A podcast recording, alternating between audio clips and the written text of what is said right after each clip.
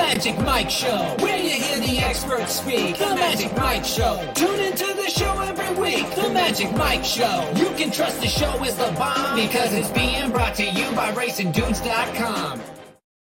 What's up, everybody? I'm Magic. And I'm Mike. And this is the Magic Mike Show, episode 503, Mr. Somich. Holy hell, we got a lot to talk about. Huzzah! Yeah, all right. Let's strap in for a five hour show. You're Unbelievable, man. You texted, you texted me the run. I'm like, Jesus, like that's a lot of replays to watch again.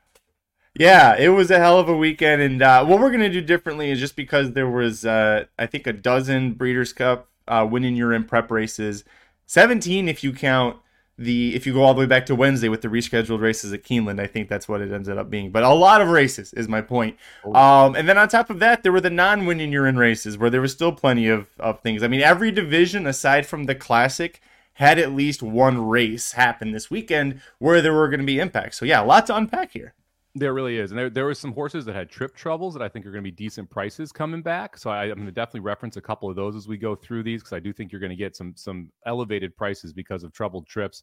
Um, and it feels like there's going to be some wide open divisions. I mean, we'll talk about the juvenile where we had Locked win, we had Muth win, but I thought the Wine Steward ran huge there as well. Um, that's mm-hmm. going to be a really fun division. Going to be interesting to see how favoritism plays out. I, I mean, because you have Prince of Monaco waiting in the wings as well. So a, a lot of really interesting divisions this year in the Breeders' Cup. I don't think it's going to be as chalk heavy as previous years where you have like four, five, six horses at sub even money.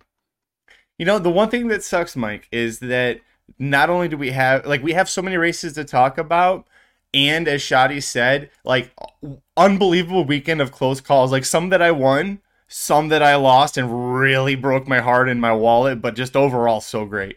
I have no idea how Yuri Yuri Yuri won. No clue. Like when you watch that back, it it looked like the one's just going right by around the turn. She digs in. The one clearly let Woo. up a little bit. I can't remember her name right now. Oh, Wicked Halo. Wicked, Wicked Halo. Halo. clearly lets up a little bit your Yuugiri comes back, and then Wicked Halo tries to re-rally after she realizes she's not in the lead, and that the, photos just wildly close. They're a mile ahead of everybody else. I mean, just phenomenal horse race. The up to the mark race, phenomenal horse race. Like just a bunch of really good races, really close finishes, and that uh, definitely gets you excited for Breeders' Cup. You're gonna get a lot of these rematches. You're gonna get some Euros shipping in. It's it's gonna be a lot of fun in Santa Anita. And I got my tickets today. Where are my tickets? They're away all the way over there. I'm not gonna get them right now, but I got my tickets today too, so that just made me even more pumped up.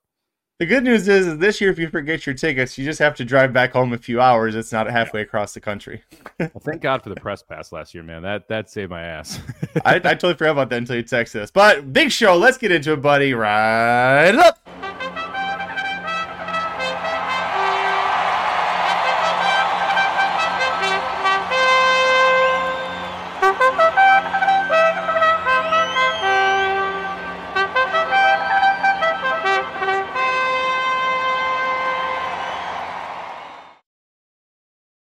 Right, Mike. Yeah, like you mentioned, uh, lots of races. The up to the mark race is uh, one of the ones we'll talk about. We'll start with the Breeders' Cup Turf. The Classic, like I said, the only division that didn't have a race impacting it this weekend. Uh, the Joe Hirsch Turf Classic, you got to see Warlike Goddess. Where the hell did that come from? Uh, she's back apparently with a 105 Beyer, the highest of the entire weekend for anyone.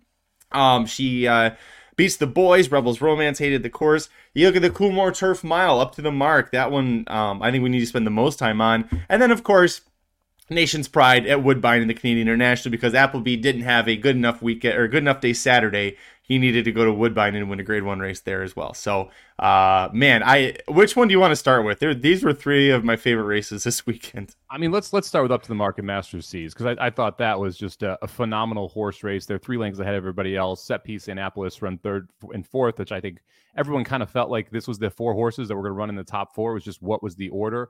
Uh, yeah, I mean you kind of have to give a ton of credit to up to the mark here, right? I, we talked about this in the preview show. Coming off a long layoff, hadn't been seen since the 10th of June in the Manhattan, was a nice winner there. Uh, it comes back to this Keeneland course, a distance that I didn't necessarily think was the best for up to the mark. I thought, you know, going a little bit longer would be better, but uh, just a, a, phenomenal race from up to the mark to be able to to wear down Master of the Seas late in this one. Man, I if I had Master of the Seas singled in, a, I had a twelve dollar pick five that I ended up playing. Um, uh, for 50 cents on uh, just on top of all the other bets that I had said. Because like I feel like this one is gonna, at least going to cash. And when Arzak kicked it off in the turf sprint with a nice bomb price, I like, all right, we're starting off good. This one, like, it broke my heart, but I also couldn't help but just be like amazed because yep. you outlined it's not just what up to the mark did, is he did it off of a long layoff at a less than ideal distance a less than ideal setup because there wasn't that much space in there uh, to come back to him. Um, let's yeah, let's just stick here with the Breeders' Cup turf and, and we can talk about the division as a whole. Up to the mark, is this the top horse in America that you've seen running on the turf this year for this division? I mean, yeah, Warlike Goddess has to be at least referenced here because you assume she's going to go to the turf, and and she yep. looked phenomenal. Now that race was really funky because you just had a runaway leader at ninety to one who went crazy. Yeah, early. what the fuck was that? went crazy early and everyone kind of engulfed that horse late. But uh, Warlike Goddess really just gobbling up ground there. I thought that was a really impressive performance. But the, the question here is like, what's the step forward from up to the mark going to be? If this is the starting point, like what yeah. are we going to see? And so you, the course at Keeneland Little was much more like what we're going to see at Santa Anita than what Warlike Goddess ran over at Aqueduct.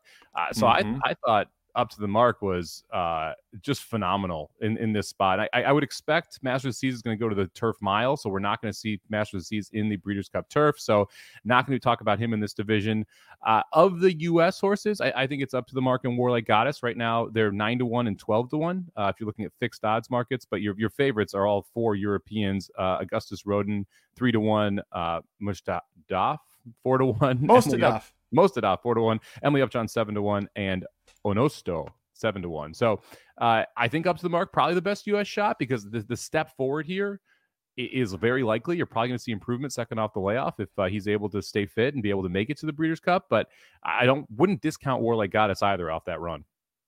Don't forget that uh, the last time the Breeders' Cup was held at Santa Anita, the turf that year, it was domestic spending by the shortest of nose hairs over my boy United. Uh, so it was an American born and bred 1 2 uh, in that race. Um, yeah, I agree. Up to the mark, I think is the best one here. I'm gonna. It was so awesome to see Warlike Goddess do that. That because she hadn't looked herself in her last couple of races, so I'm glad that she accomplished that. I think she has no shot in the Breeders' Cup, uh, and I think she'll go to the turf. It's always mile and a half that she seems to want.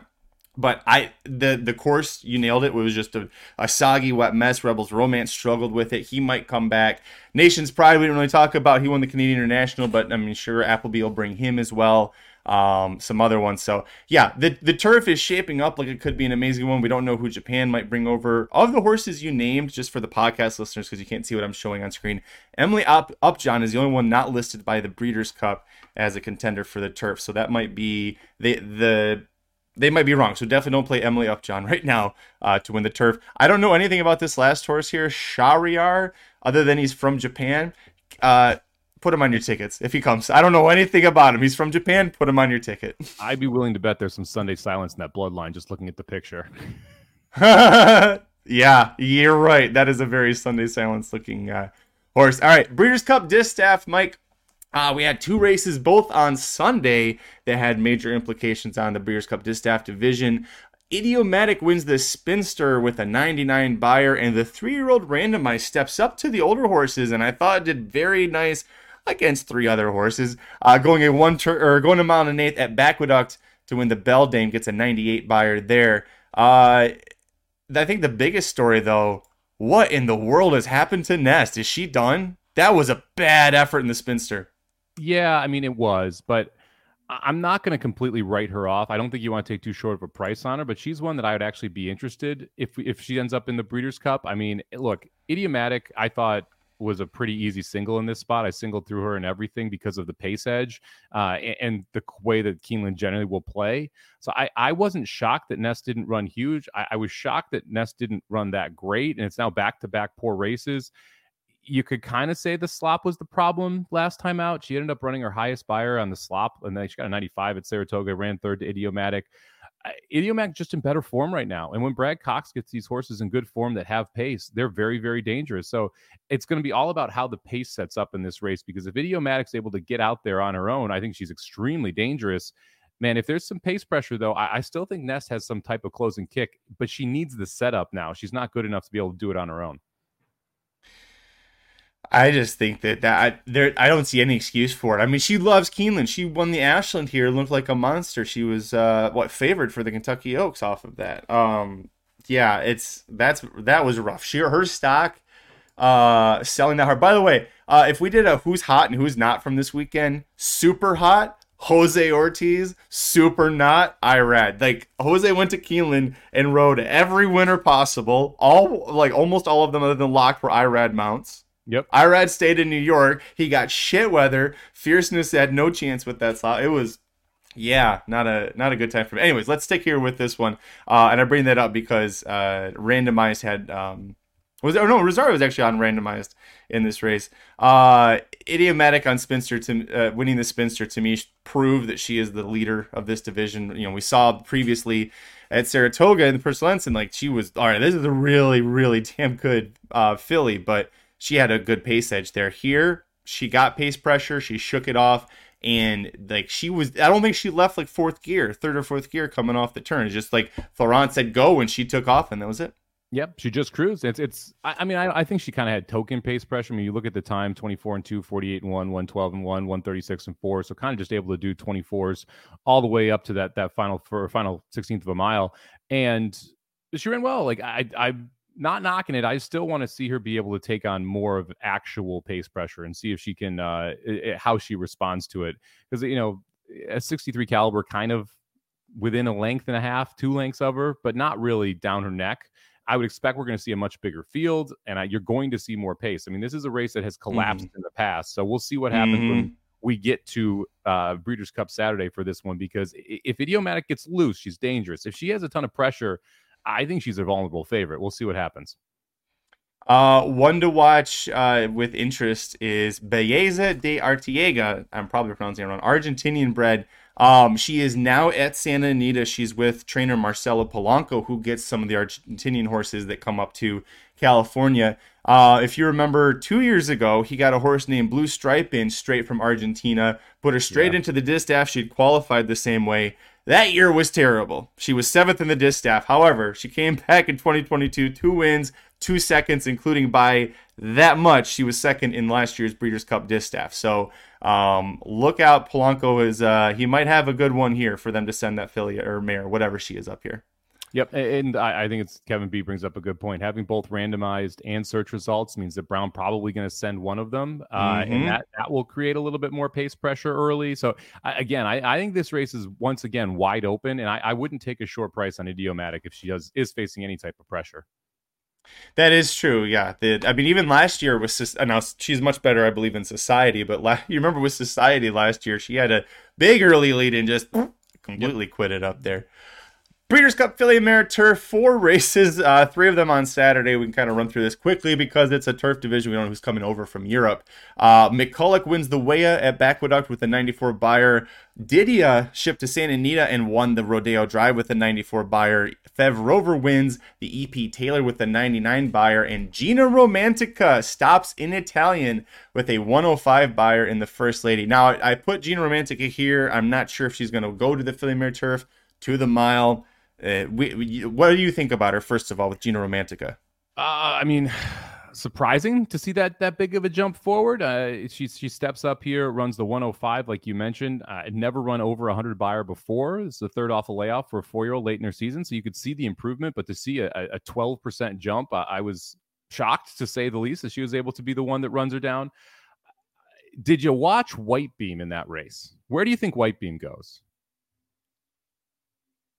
Oh man, um, if, uh, if I'm Chad Brown, you save her for Del Mar at the end of November. There's gonna be a turf race there for her. She's not Breeders' Cup caliber.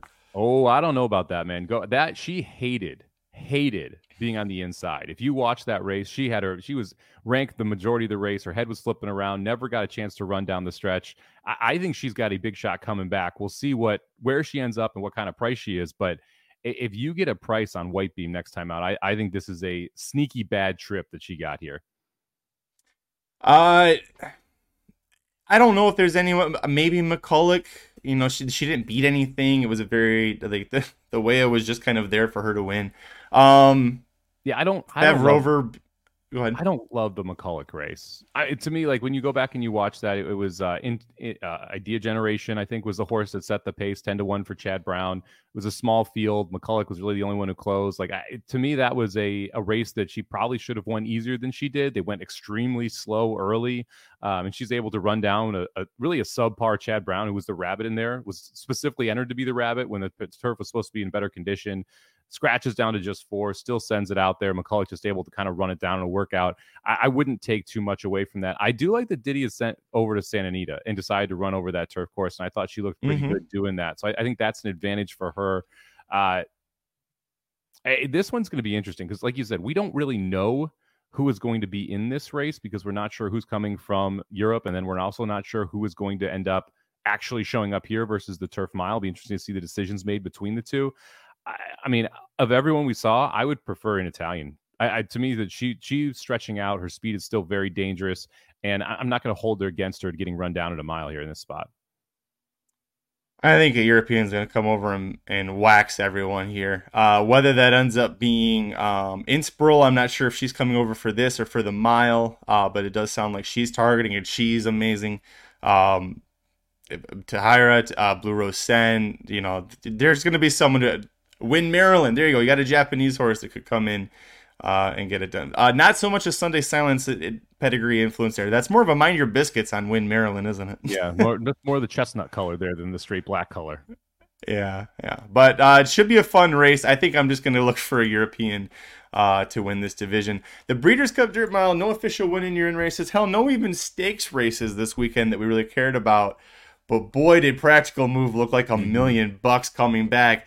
Uh, six month layoff. What six month layoff? Boom, no 98 Beyer winning. Like he could have been backwards on two and a half legs, and I think one. And there was it was originally was a salty allowance field. Like those were not bad horses. Those weren't claimers. Those were decent Santa Anita allowance horses. He beat up on that one. Uh, where do you put him in the dirt mile discussion? And is this the best race for him, or should it be the classic? Man, I, I off that, I almost want to go classic. I mean, I'm not sure the distance is right for practical move. That was my big issue with practical move in the Derby. Obviously, scratched out right. of that spot. So, I, I, like the mile and a quarter seems like it, it may be pushing it, but the dirt mile is going to be salty this year. I, I, mean, Cody's Wish is going to be in the dirt mile, so you know you're facing him. I, I would expect Saudi Crown ends up in the dirt mile. That's going to be a tough horse to be able to, to hold off. Uh, right now, practical move four to one overseas. Cody's Wish, your favorite at plus 175. I Man, mm. I, I, guess you go dirt mile because I think you're definitely going to be the second choice, and you've got a shot at upsetting Cody's wish. But I, this is a tough choice here with practical move because he he looked phenomenal, and eh, he's going to be a short price, shorter price in the dirt mile than the classic. So I, I guess you go. I guess you go dirt mile, but man, I mean, you got a shot at the classic with this horse if he runs well, and he loves Santa. Oh, he does love Santa Anita, but he's three with a big four year old future ahead of him. You go dirt mile, you go Pegasus World Cup. This is exactly what you do with these horses. And then you do the classic run next year and see if he can be of that caliber. Um, I think uh, Cody's Wish, I think we've seen that he is vulnerable, and because it's going to be another two turn dirt mile, I know he won that at Keeneland, but he's been more vulnerable at two turns than at one. Um, I saw where it occurs now. Stage Raider's still running. Stage Raider almost won the Ack Ack stakes uh, at Churchill Downs. He got second to Zozos, and Zozos is for sure going. Um, Zozos brings pace to this race. Uh, he'll be up on the front end. If Anarchist goes to this race, absolutely toss him out. Yep. Um, I think I want to say Saudi Crown's going classic the way that I'm kind of hearing the the buzz from the connections there. So Cox could have Zozos in the dirt mile and Saudi Crown go off to the classic there. Algiers is listed here. I'm not sure why. He got third in a grade three on synthetic at Woodbine. He scratched out of the Woodward to go there, and then that's what happened. So I'm not yeah. sure if they're really thinking well, dirt mile. Eight to one overseas in the dirt mile. Um, Gun overlay yeah, Gunite your fourth choice nine to one, uh, Blazing Sevens ten to one, Anarchist twelve to one, Fort Bragg twelve to one. Interesting. Fort Bragg's an interesting one, right? Like he could, he definitely could of, of the sprinting Bob Baffert types. Distance would be more his friend.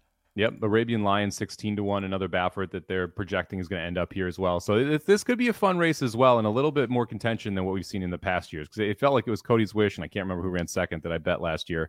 Um, Cyberknife. Cyberknife, freaking Cyberknife. Because I bet him too. How'd you lose that race, buddy? Um, but it, it, it, it feels like this is going to be a little bit more contentious than what we've seen in past years, a little, little deeper competition because the dirt mile has generally not been the most exciting race, the Breeders' Cup. Yeah, yeah. I think uh, we'll get some good ones. But Senor Buscador is listed here. Um, he's probably listed on the classic page too. I think they're going to go classic with that. Sticking with the mile distance, we'll switch back to the turf. Uh, two races we talked about, both of them really. The first lady in Italian, maybe she goes to the back to the mile, uh, or I'm sorry, cuts back for the Breeders' Cup mile, and then Master of the Seas may or may not go. Um, they're gonna kind of pl- wait and play their hand on that one. But you also see Inspiral. I had heard that this is where she was going. Um, Songline from Japan. That's actually a Japanese horse I do know. So if she shows up, uh, look out, or he looks up, shows up. Uh, Kinross would be a great one. Maj. Uh, we, we're gonna see Maj this weekend, right? Yeah, we're gonna see Maj in the QE2 at Yep. Keeneland, um, which is interesting because she is in her past performances. Don't know if you look, she is better at a mile. So if she goes to Keeneland, does even run second to Elusive Princess, look out for her in this spot. Yeah, and this is one of the most contentious races when you look overseas. You've got uh, eight different horses under 10 to 1. Uh, Paddington Inspiral, Tahira, Up to the Mark, Casa Creed, Kinross, Master of the Seas, and Songline, all sub 10 to 1. Carl Spackler sitting at 14 to 1, Maj at 14 to 1. I- In Italians at 20 to 1 in this spot right now. Uh, we'll see where whether or not it shows up or not. I, and this is uh, this is going to be a really fun race. We'll see who ends up in here. Uh, man, I, I would expect you got to go Euro, but I mean, wouldn't it be cool if Casa Creed wins this race? Yes, if I an mean, I'm- American wins, give it to Casa Creed. I will be I will be rooting for Casa Creed here. I, I think Master of the Seas actually could be really difficult off that last race. I thought that was a really good race and up to the mark just ran his ass off. And and so you got to kind of credit Master of the Seas coming off of that, like his uh, style of running as well in this spot. I, I think that that's going to play well to the turf course there at um at Santa Anita too. So I to me there's a, a big chance you see a very good effort from Master of the Seas coming back off of that that tough loss to up to the mark. Yeah, that also that race at Keeneland was his first time going a mile this year, where he went two turns. Everything else had been a one turn, so including a woodbine. So you give him a little bit of a pass. You know, second time at two turns, maybe he'll take a step forward. Uh, let's talk about the Breeders' Cup Dirt Sprint, one race on Friday, the SKO Phoenix, and I was surprised by this. Uh, not just the result, Hoist the Gold winning, which I didn't, I didn't know he won races. I thought that he, uh, I thought that he just kind of, oh, they don't, they haven't even updated this page yet. He's not even listed. Poor Hoist the Gold gets a hundred Beyer for that. Not only did he win, Mike, he got a hundred Beyers, so he's not wasn't good enough to get put on BreedersCup.com uh, dot com yet today. But where do you put uh, Hoist the Gold amongst the sprinters? kind of feels like a horse for the course. Uh, if you look at Hoist the Gold, Yeah. He's now had his two highest Beyers of his career at Keeneland. Uh, he ran a 93 at Keeneland as well in the three races, run three times, won once, two seconds. Uh, so I, I'm not going to move him up too much off of this. I mean, we, we talked about Speedboat Beach. I kind of really like Speedboat Beach in this spot right Mhm. now. Um, eh, but that race was kind of a mess as well when you watch it back. I, I mean, I didn't think that you saw the best effort from Nakatomi and, and Bango, and you see those two as your favorite, and you think about, okay, well, would they be even top five choices in the Breeders' Cup Sprint? No, they wouldn't, right? So feels like a little bit weaker of a race that these coming out of. So I, I'm not going to take any too much out of this specific weekend. I, I think we've already seen the better sprinters run, and they're already training up uh, to the Breeders' Cup Sprint. And right now, if you look over uh, overseas, you got Elite Power plus 175, Echo Zulu six to one, Gunite seven to one, Anarchist eight to one, Speedboat Beach eight to one, The Chosen Vron eight to one, uh, and then your boy Dr. Schivel sitting there at ten to one. So again, a contentious race. You got Elite Power, who's, who's clearly the the dominant horse. Echo Zulu. We'll see if she decides to go to the sprint and if she's able to just go go go and and see if the boys can catch her. Um, but I mean, it's it's going to be another fun race, and, and I'll I'll I will be having a bet on Speedboat Beach if you get eight to one.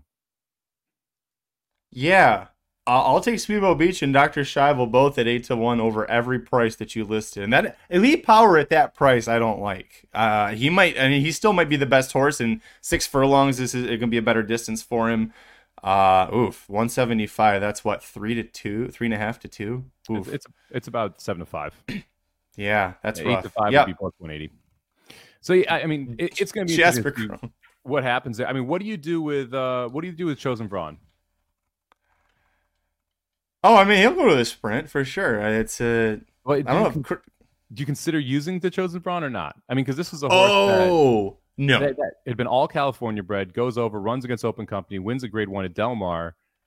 Now this is obviously another big time step up in class, but the the numbers fit with a lot of these horses, and the price is going to be right. He got lucky. I mean, I I'm not going to disagree with you. I used the horse, but I didn't wasn't excited about using the horse, and and uh, yeah, I mean, you see the photo there with the three horses that was that close to be able to win, and there was some trouble, trip trouble in that race as well for a couple horses. But uh, it's going to be interesting to see how chosen Vron is bet in this spot as well. But this, this again, yeah.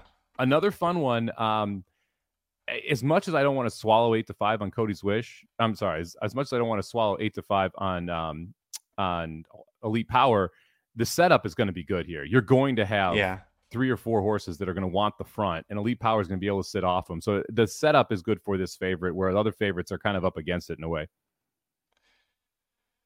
Uh, I was just laughing the Japanese horse. There's always one Japanese horse that comes over for the dirt sprint. Bless them for trying. They'll get there one of these times. I just don't. I'm not sure if this will be the. I should just shut up. I don't know what I'm talking about. Breeders' Cup Filly Mare Sprint, Mike. Two races Saturday. Uh, Gulfstream Park, the grade two or the grade three Princess Rooney won by three witches, held off Mary quite contrary late, and then Yuugiri. We talked about it earlier. This one, my the the live reaction. I watched it back. Uh, I squealed like a little girl about Yuugiri winning that. I, I I like we talked about this. I have no idea how Yuugiri won that race. I have no clue. I mean, you watch it and it just it just looks like uh, that Wicked Halo is going to go right by on the turn. And and like we like we talked about this in the open, it, it, seemed like Wicked Halo kind of let up a little bit, and then Yuugiri came back on the inside, and then Wicked Halo tried to catch up again. Um, I don't think it really bodes well for these two horses that effort. I mean, they both ran extremely well. I'm not going to take anything away from mm-hmm. either of them. They were way ahead of the rest of the field. But you look at who Wicked Halo has faced in the past with Goodnight Olive and Matareya, and and it's like I'm not sure Wicked Halo can beat those horses. Um, now, the the seven furlongs, I think, may be beneficial toward Wicked Halo. I mm-hmm. do think that she's able to handle that extra distance a little bit better than someone like uh, Yuugiri. So I do think that you know Yuugiri to me is a pass in this race, and, and Wicked Halo would kind of make the ticket. Echo Zulu going to be very important whether or not she goes here or the sprint. Um, I would say she's better at six than seven, but she is definitely the pace if she goes here. So it's going to be interesting to kind of see how this one plays out, and it's going to be fun because we've seen a lot of these horses run against each other all year, and we've seen some differing results once they've gone to the post. So, uh, Goodnight Olive's kind of deserving favorite here in my mind, depending on what Echo Zulu decides to do. But another wide open race here, and this is the one where you just have consistently gotten bomb prices at the Breeders' Cup as well. You got huge numbers of coming in this race. Uh, Kevin B mentioning uh, some some quotes from Asmussen. It sounded like Wicked Halo might not go to the Breeders' Cup. I think she's a, a hit the board type. She's very consistent, right? Super consistent. You'd love to own her. I thought that you know you'd play it underneath. That was a good spot for Wicked Halo at the Breeders' Cup, but um, sounds like, according to Kevin B, not going to go there because of Echo Zulu. May or may not go here to the Breeders' Cup Sprint against the boys at six furlongs, and also Society, who I see listed here. She's definitely got a pace, excuse me, a pace uh, influx that she'll give to this field, but I don't, I don't like Society that much. So if if Goodnight Olive ends up being the favorite in here because Echo Zulu goes face the boys, I'm going to try to beat Goodnight Olive. If Echo Zulu stays here it's gonna be super hard for me to not play her. And and speed doesn't usually hold very well in these seven furlong Filly Mare sprint races, but God, no, she just looks so good this year. It doesn't. You've got a lot of horses that like going six and like being forwardly placed, but she is absolutely decimated horses out of the gate. Like she she her cruising speed early is so much higher than a lot of other horses that you, you kind of feel like she can get that length advantage and get comfortable, and that would make her really really tough in this spot. Uh, but it, this should be a fun one. I don't even hate Kristen Bosch, who I think will set up nice in this race, coming from off the pace a little bit too. So uh, this is going to be a fun one right now. Not on the board uh, overseas because they don't know who's going to run in it, and they're not willing to put up odds without knowing who's going to run it. Let's see, Mike. Uh, last one of the uh, older horses here, the Turf Sprint, if I can find it, the Breeders' Cup Turf Sprint. There you are. Uh, Saturday at Keeneland hosted the Woodford Stakes, which I don't know why it's not a winning year in this year, but Arzak wins it nicely with a 101 Beyer and a nice upset. And then on Sunday, our buddy Big Invasion finally got to get in a race. He got a 98 Beyer with a big effort winning the Nearctic Stakes. Also, this coming weekend, this coming Sunday, so six days from today, we're seven days. We record this. Whatever. Sunday, uh, there'll be the Franklin Stakes at Keeneland, which Caravel won last year. She is already entered to come back uh, and run in that one again this year. So we'll see what she does. Uh, I would assume she wins and bounces back. The Troy was a weird, like the track sucked. She had a, to, if I remember, she had a steady at one point. It just was a bad, bad time all around for Caravel. So I think she rebounds. But turf sprint, what are your thoughts? I won't be betting Caravel. I can tell you that much. Um, because the price is going to be so short compared mm-hmm. to what mm-hmm. you got last year, and I, I think this is going to be a really really tough field. Uh, yeah, Arzak looked good, got the win. Um, our shot runs second, Beer Can Man third in that race. Living the dream, I think we have to discuss because living the dream Which, by the way, if you're watching on screen, that's who this is with all of the minuses. I was like, it's blank. That's living the dream. Yeah, living the dream.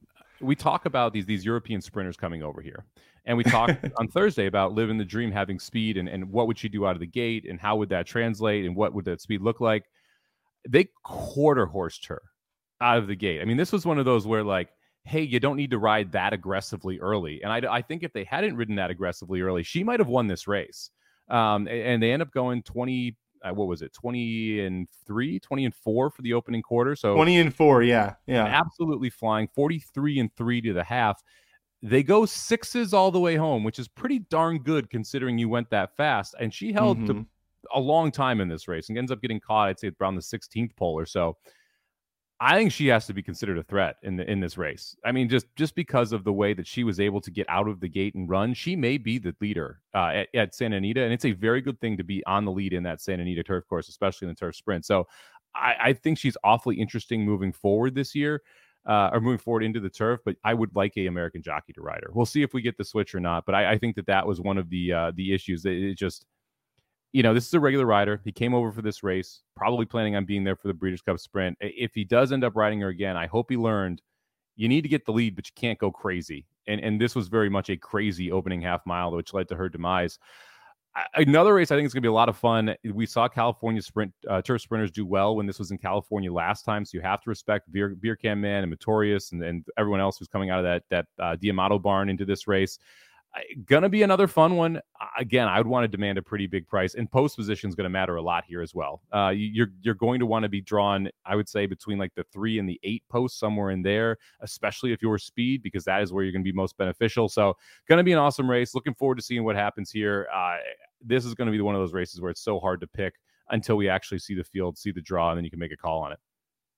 Beer Can Man's to hit the board that horse he doesn't like to win these races unless it's at Pimlico. But man, he's gonna. I feel like he'll hit the board. It's his home track. Um, living the dream. That was like the that reminded me of the 2022 Kentucky Derby when it was like you had two European jockeys or international jockeys come in and they had no idea what the hell they were doing in that race. Barzalona and Lemaire are are top notch world class jockeys, and they looked like stupid, mindless idiots doing 21 and 78 for the opening quarter of the freaking Kentucky Derby. Yeah, that's what it looked like here. It's like whoa, whoa, whoa, whoa, whoa. You, yeah. you, you, you, you, you were just on the gas. Yeah, and and like this is this is a big part of it, right? Flat five oh, furlongs, right? Flat five furlongs for the Breeders' Cup Turf Sprint at Santa Anita this was five and a half. I, I, mean, to me, it sets up well. If she's able to break like that, if Living the Dream's able to get out like that again, you should get a better price on her in the Breeders' Cup Turf Sprint. And the five furlongs is a good thing for her. And you would assume the jockey has a little bit more experience now over the U.S. T- courses.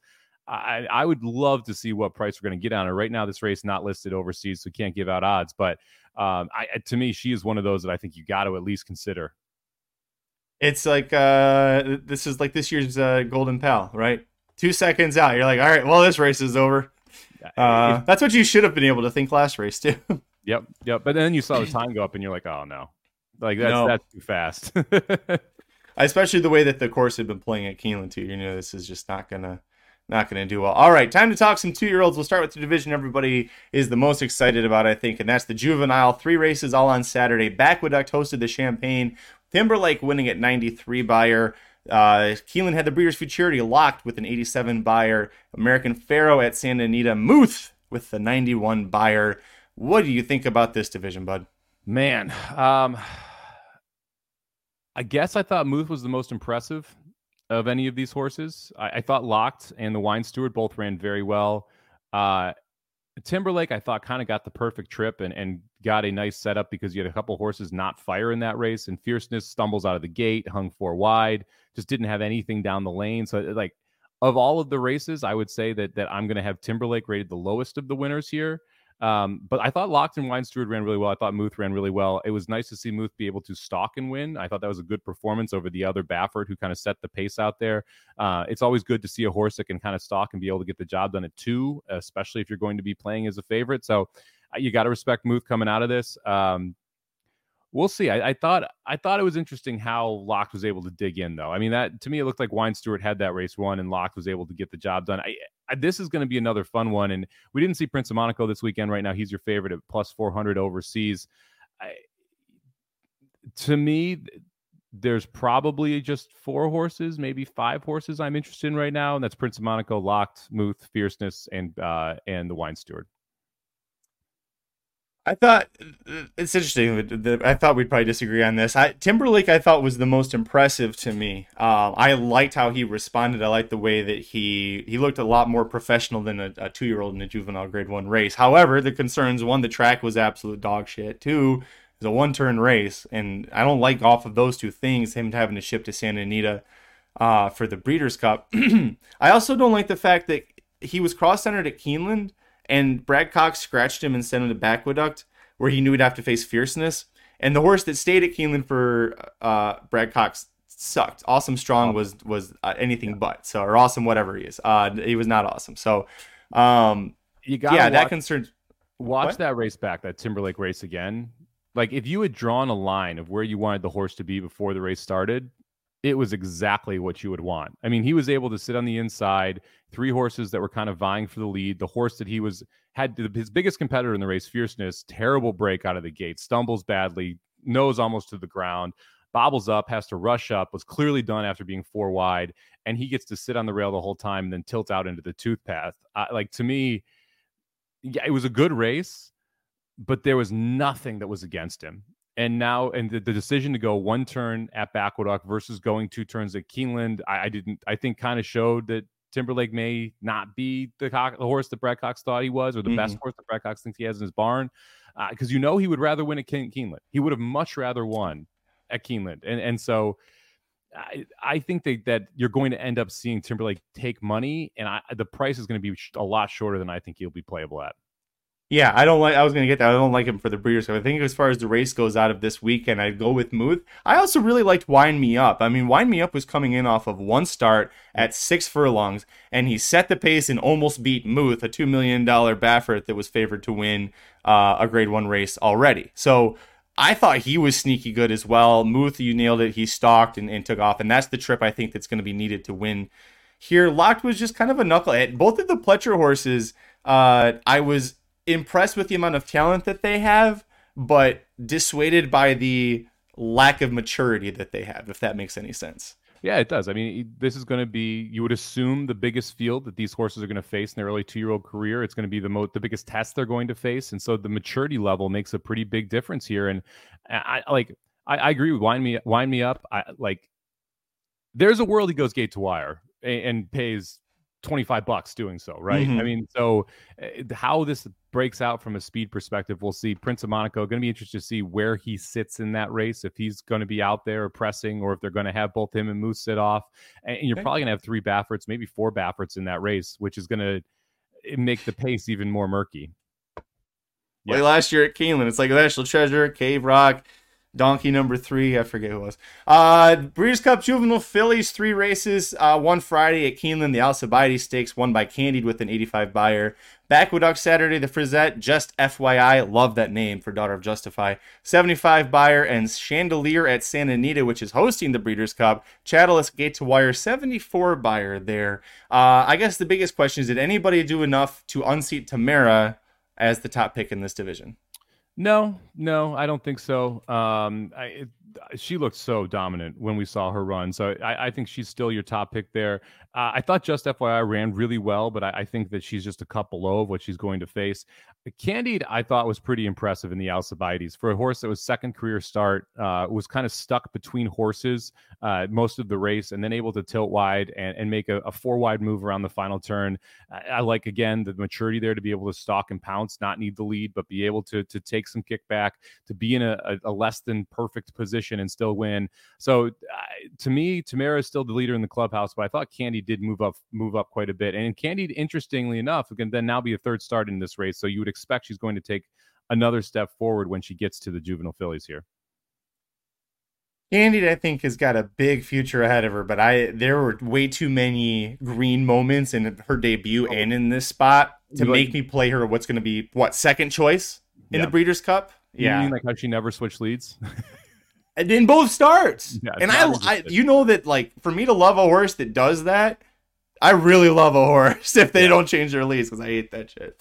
Yeah, and she, um, she was just not, and I, that's one of the reasons I thought that was a really impressive race because when a horse does that and wins in the way she did eh, with the trip she did, there's so much talent there. It just hasn't all been unlocked yet, and now you're going to have to face a horse like Tamara who has unlocked a lot of that talent. She seems a lot more professional. Obviously, Beholder, we heard about her and how she won grade ones at multiple ages, including early in her career. You, have seen Tamara have the potential to be that level of a horse, which is crazy to compare, but there's hmm. obvious comparisons for obvious reasons. Um, I, it's going to take a much more mature effort for Candy to be able to compete with Tamara. Uh, by the way, Tamara won the Del Mar debutante, is training up to the Breeders' Cup Juvenile Fillies. Fourth in the Del Mar debutante was Chatalas, who went gate to in the Chandelier. So uh, you would think Tamara being by Bolt d'Oro out of Beholder, two turns, shouldn't be an issue. I agree with you. She's the division leader, but it is also a little nerve wracking. It's like, well, they've never done two turns before, so let's play him at eight to five, seven to five. Right, it's all talent in the world. You know her mom wanted two turns. It looks like she wants two turns. I, so like I'm not going to knock the decision making there. Breeders' Cup Juvenile Turf, three races. will count the Pilgrim from last Wednesday as part of this. Agate Road wins that with a 76 Beyer. Sunday at Keeneland, uh, the Bourbon went to Can Group. Is that? Yep. Yeah, Can Group. What a name. And then, uh, uh, I'm sorry, that was. No, wait, yeah. The Pilgrim was at. Sorry, the Pilgrim was at Backwaduct. The bourbon was a Keeneland. I wrote it down wrong. And then Sunday, Zuma Beach, Santa Anita, endlessly with a 78 Beyer, and he is still undefeated. I think of the Americans, I think I like endlessly the best, but a Euro's winning this, right? Um, I would think so. The one horse that like, so I want to make sure I get this right. That's why I'm looking down at my phone here. So in the can group race Sunday, the bourbon, yes, uh, stable up Talk Talk the eight horse it was a big time price. The trip was atrocious on Talk Talk. I don't I don't know if he's going to go here. I don't know what type. I mean, you're going to get a monster price if he goes here, right? Um, so this may not be the next time out. But Talk Talk I thought ran a lot better than uh, than the 69 Beyer he ends up getting. It, the trip was atrocious. Had to cut inside to get absolutely stopped. Never really got a chance to run. I think there's more talent in that horse. I think he might have won the race if he was loose. Uh, I never kind of got loose. Wow. The way this one plays out. Yeah, I there was that much trouble, and the horse was that loaded visually. Um, so we'll see. We'll see what plays out there. But a Talk Talk one that I'm going to have in my stable, probably going to be playing back. Yeah, this is going to be a fun race, man. I like. I would agree with you. It looks like a Euro is going to win this race. It's interesting when you when you look uh, at the prices overseas. They only have eight horses listed. Uh, only one of them is an American horse. That's Carson's Run, is twelve to one. City of Troy three to one. Ghost Rider five to one. Chief Little Rock eight to one. Deep One eight to one. Uh, Couplet 10 to 1, Arabian Crown 12, then uh, then Carson's Run sitting at 12. We'll see how deep this field is. I, I agree with you though. I think this is probably going to be won by a European horse who comes over. Yep, we'll see who comes out. I'll go check out. I'll rewatch it for Talk Talk. I did like out of this race as well noted, and I was surprised that he wasn't the favorite. That's the horse that Can Group caught right at the wire yep. uh, in the Bourbon. Um, Agate Road I thought looked fine, but I think because of the connections and, and the name and everything behind it, I think he's going to be an unplayable price. And again, look for a European uh, in the juvenile turf as well. At, well, maybe not. We'll see. The juvenile fillies turf, I think between the two this one has a better chance to go to an American, though I'm not sure we saw the winner uh, this past weekend. Uh, Wednesday at Backwaduct, Miss Grillo, hard to justify with an 80 Beyer. Uh, Buku on Friday at Keeneland and the Jessamine matched that 80 Beyer. And Dreamfire won the Surfer Girl at Santa Anita 69. Nice. What'd nice. you think? Uh, I thought hard to justify and Buku actually both look really good. Buku specifically, uh, breaking from the 10 post, having to, to kind of get a, a, tougher trip and winning that race by open lengths. I think it was four or five lengths when all was said and done. I thought I thought she looked she looked very good. Uh, hard to justify. Nice price. That was a fun one to have. Uh, and I think it was like seven to one as, as a brown. Yeah, like, surprising really horse to take a step forward, but was ten to one morning line. So still able to get uh, get a pretty nice price there. Yeah, this is going to be a fun one. Uh, I, I, am looking forward to this race. And and yeah, Galibrand a bet back for me as well. I, I thought that was a pretty rough race for Galibrand. Yeah. Galibrand lover, but uh, she's she's such a stone closer. You've got to work out the absolute perfect trip with as big as this field. I mean, the, the juvenile turf and juvenile fillies turf are usually oversubscribed. You usually have horses that scratch is also eligible, so yep. um, it's tough to uh, to play those there. It'd be really cool if she feels pretty. Uh, took another step forward. We were raving about her after she won the Natal Stakes at Woodbine, and she's right there. Do you have any uh, overseas odds on on this division? Uh, juvenile fillies turf, right? Yes. Juvenile Fillies Turf Opera Singer two to one. Carla's Way five Ooh. to one. Fallen Angel five to one. She Feels Pretty eight to one. Shawari okay. eight to one. Pearl and Rubies twelve to one. Soprano twelve to one. Spiritual fourteen to one. And Lang Lang fourteen to one.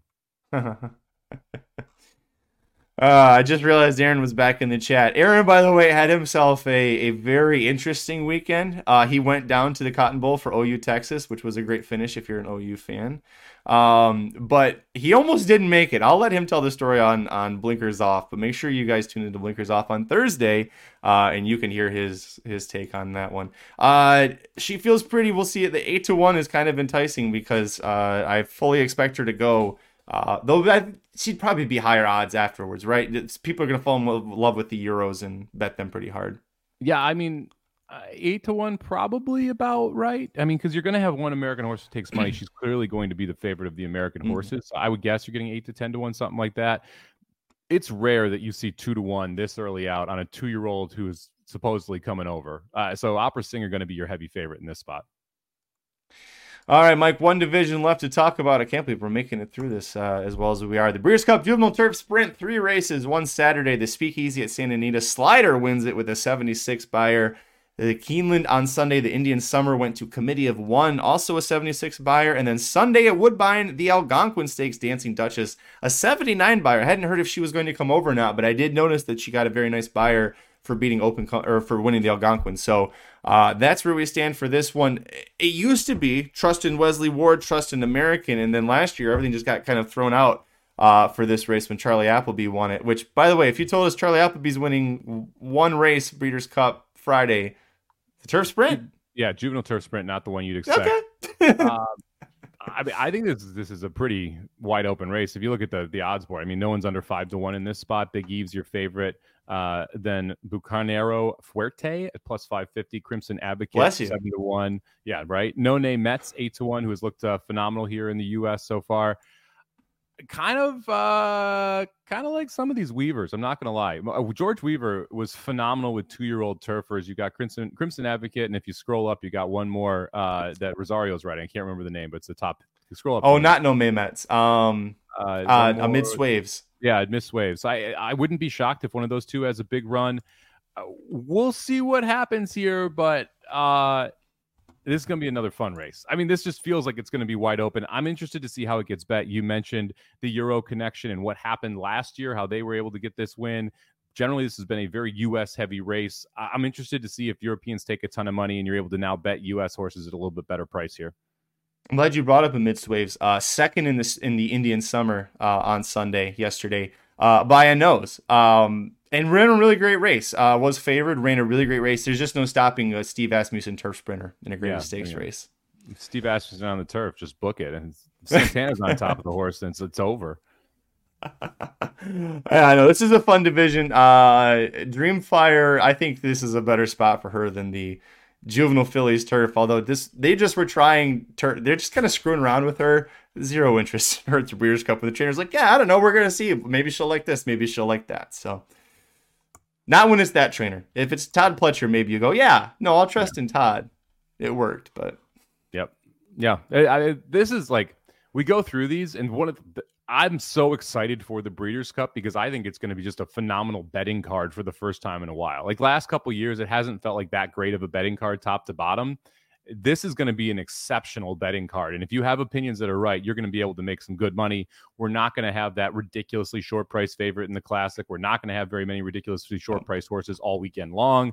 Uh, you're going to see some real nice double payouts, big fields. I think the turf races are are wide open in a sense that we once we figure out what euros are coming, there are going to be U.S. horses that I think are at least competitive in some of those races. But it sounds like you have two to three to four competitive euros that are coming in each one of those. So it should be a really fun two days of racing. And then the Santa Anita course, one of the the kind of okay, we got to figure out how this is going to play. We've seen it before where it can be a conveyor belt on these big days. So you got to figure out okay, is speed playing exceptionally well, or you want to take horses that are going to be able to come from off the pace, and then what races are going to melt down because every year it feels like we have two to four races that absolutely melt down and it creates wild results. Uh, being able to figure uh, that out is the key to the Breeders' Cup. Well, will Mike Repole be there? Mike Repole's trying to take all his horses and go home until he can create an association. I don't know. I, I am so happy that I'm not on horse racing Twitter anymore. I mean, I, I saw the post, read about two lines of it. I'm like, nah, I don't really care about this. like, I'm I was like, this, these are the reasons 140 characters was a good idea when Twitter was created. I'm like, I'm reading a dissertation. I'm, I no, and, and, first of all, for you to mention gamblers in the second to last paragraph, like I had to scroll and scroll and scroll to see gamblers. Yeah. Okay, you already you're well, losing. You are not lo- winning. yeah, it's one of the biggest issues inside the industry is that the the people's voices who are the lowest on the totem pole are the gamblers, who, by the way, you don't have an industry without.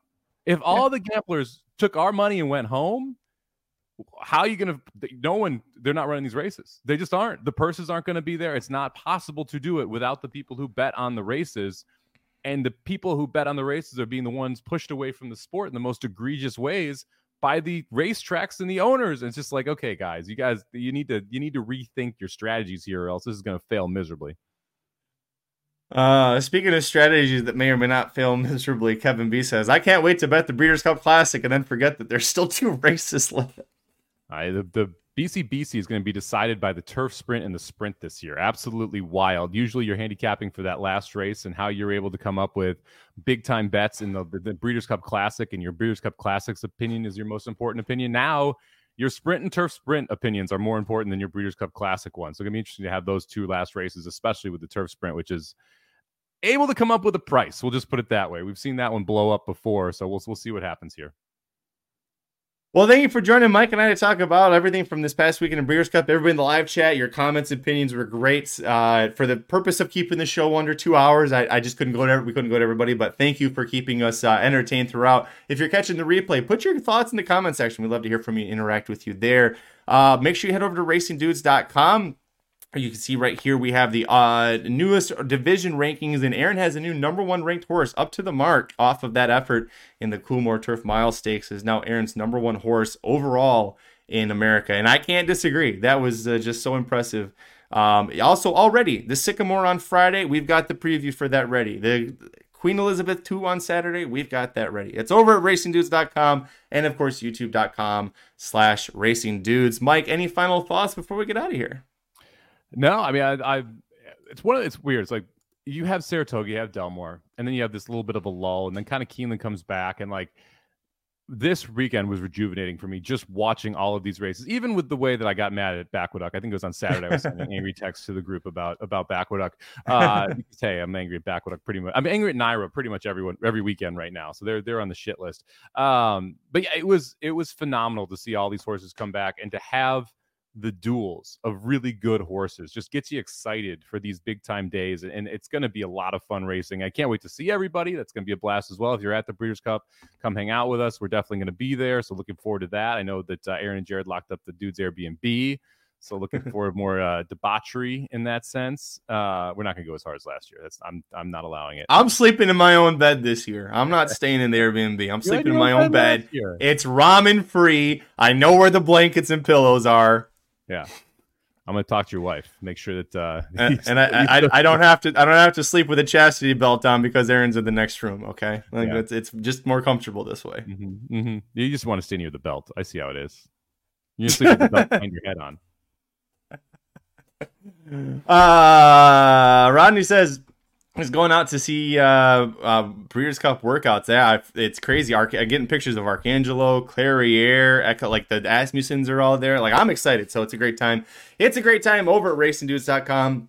Make sure you visit. You get free picks for every race, every track, every day across the country. You can check out the premium products if you subscribe to any monthly package that we have, including the Somobombs from this guy right here. You're going to get the Breeders' Cup Betting Bible and the 14 trends to know for the Breeders' Cup included with that premium package, absolutely free as part of what you're paying for. So make sure you check that out at racingdudes.com. Follow us on Twitter. I am at Curtis Kellaward. He is at Somobomb18, number one, number eight. Corporate Overlords at Racing underscore dudes. Uh, oh, Monday Night Football, real quick. Who you got tonight? I don't love the game tonight. Uh, I took a little bit of the over, like the Packers, but not doing anything crazy. Uh, Aaron Jones out again today. The the CJ or AJ Dillon rushing prop 52 and a half, kind of like the over there.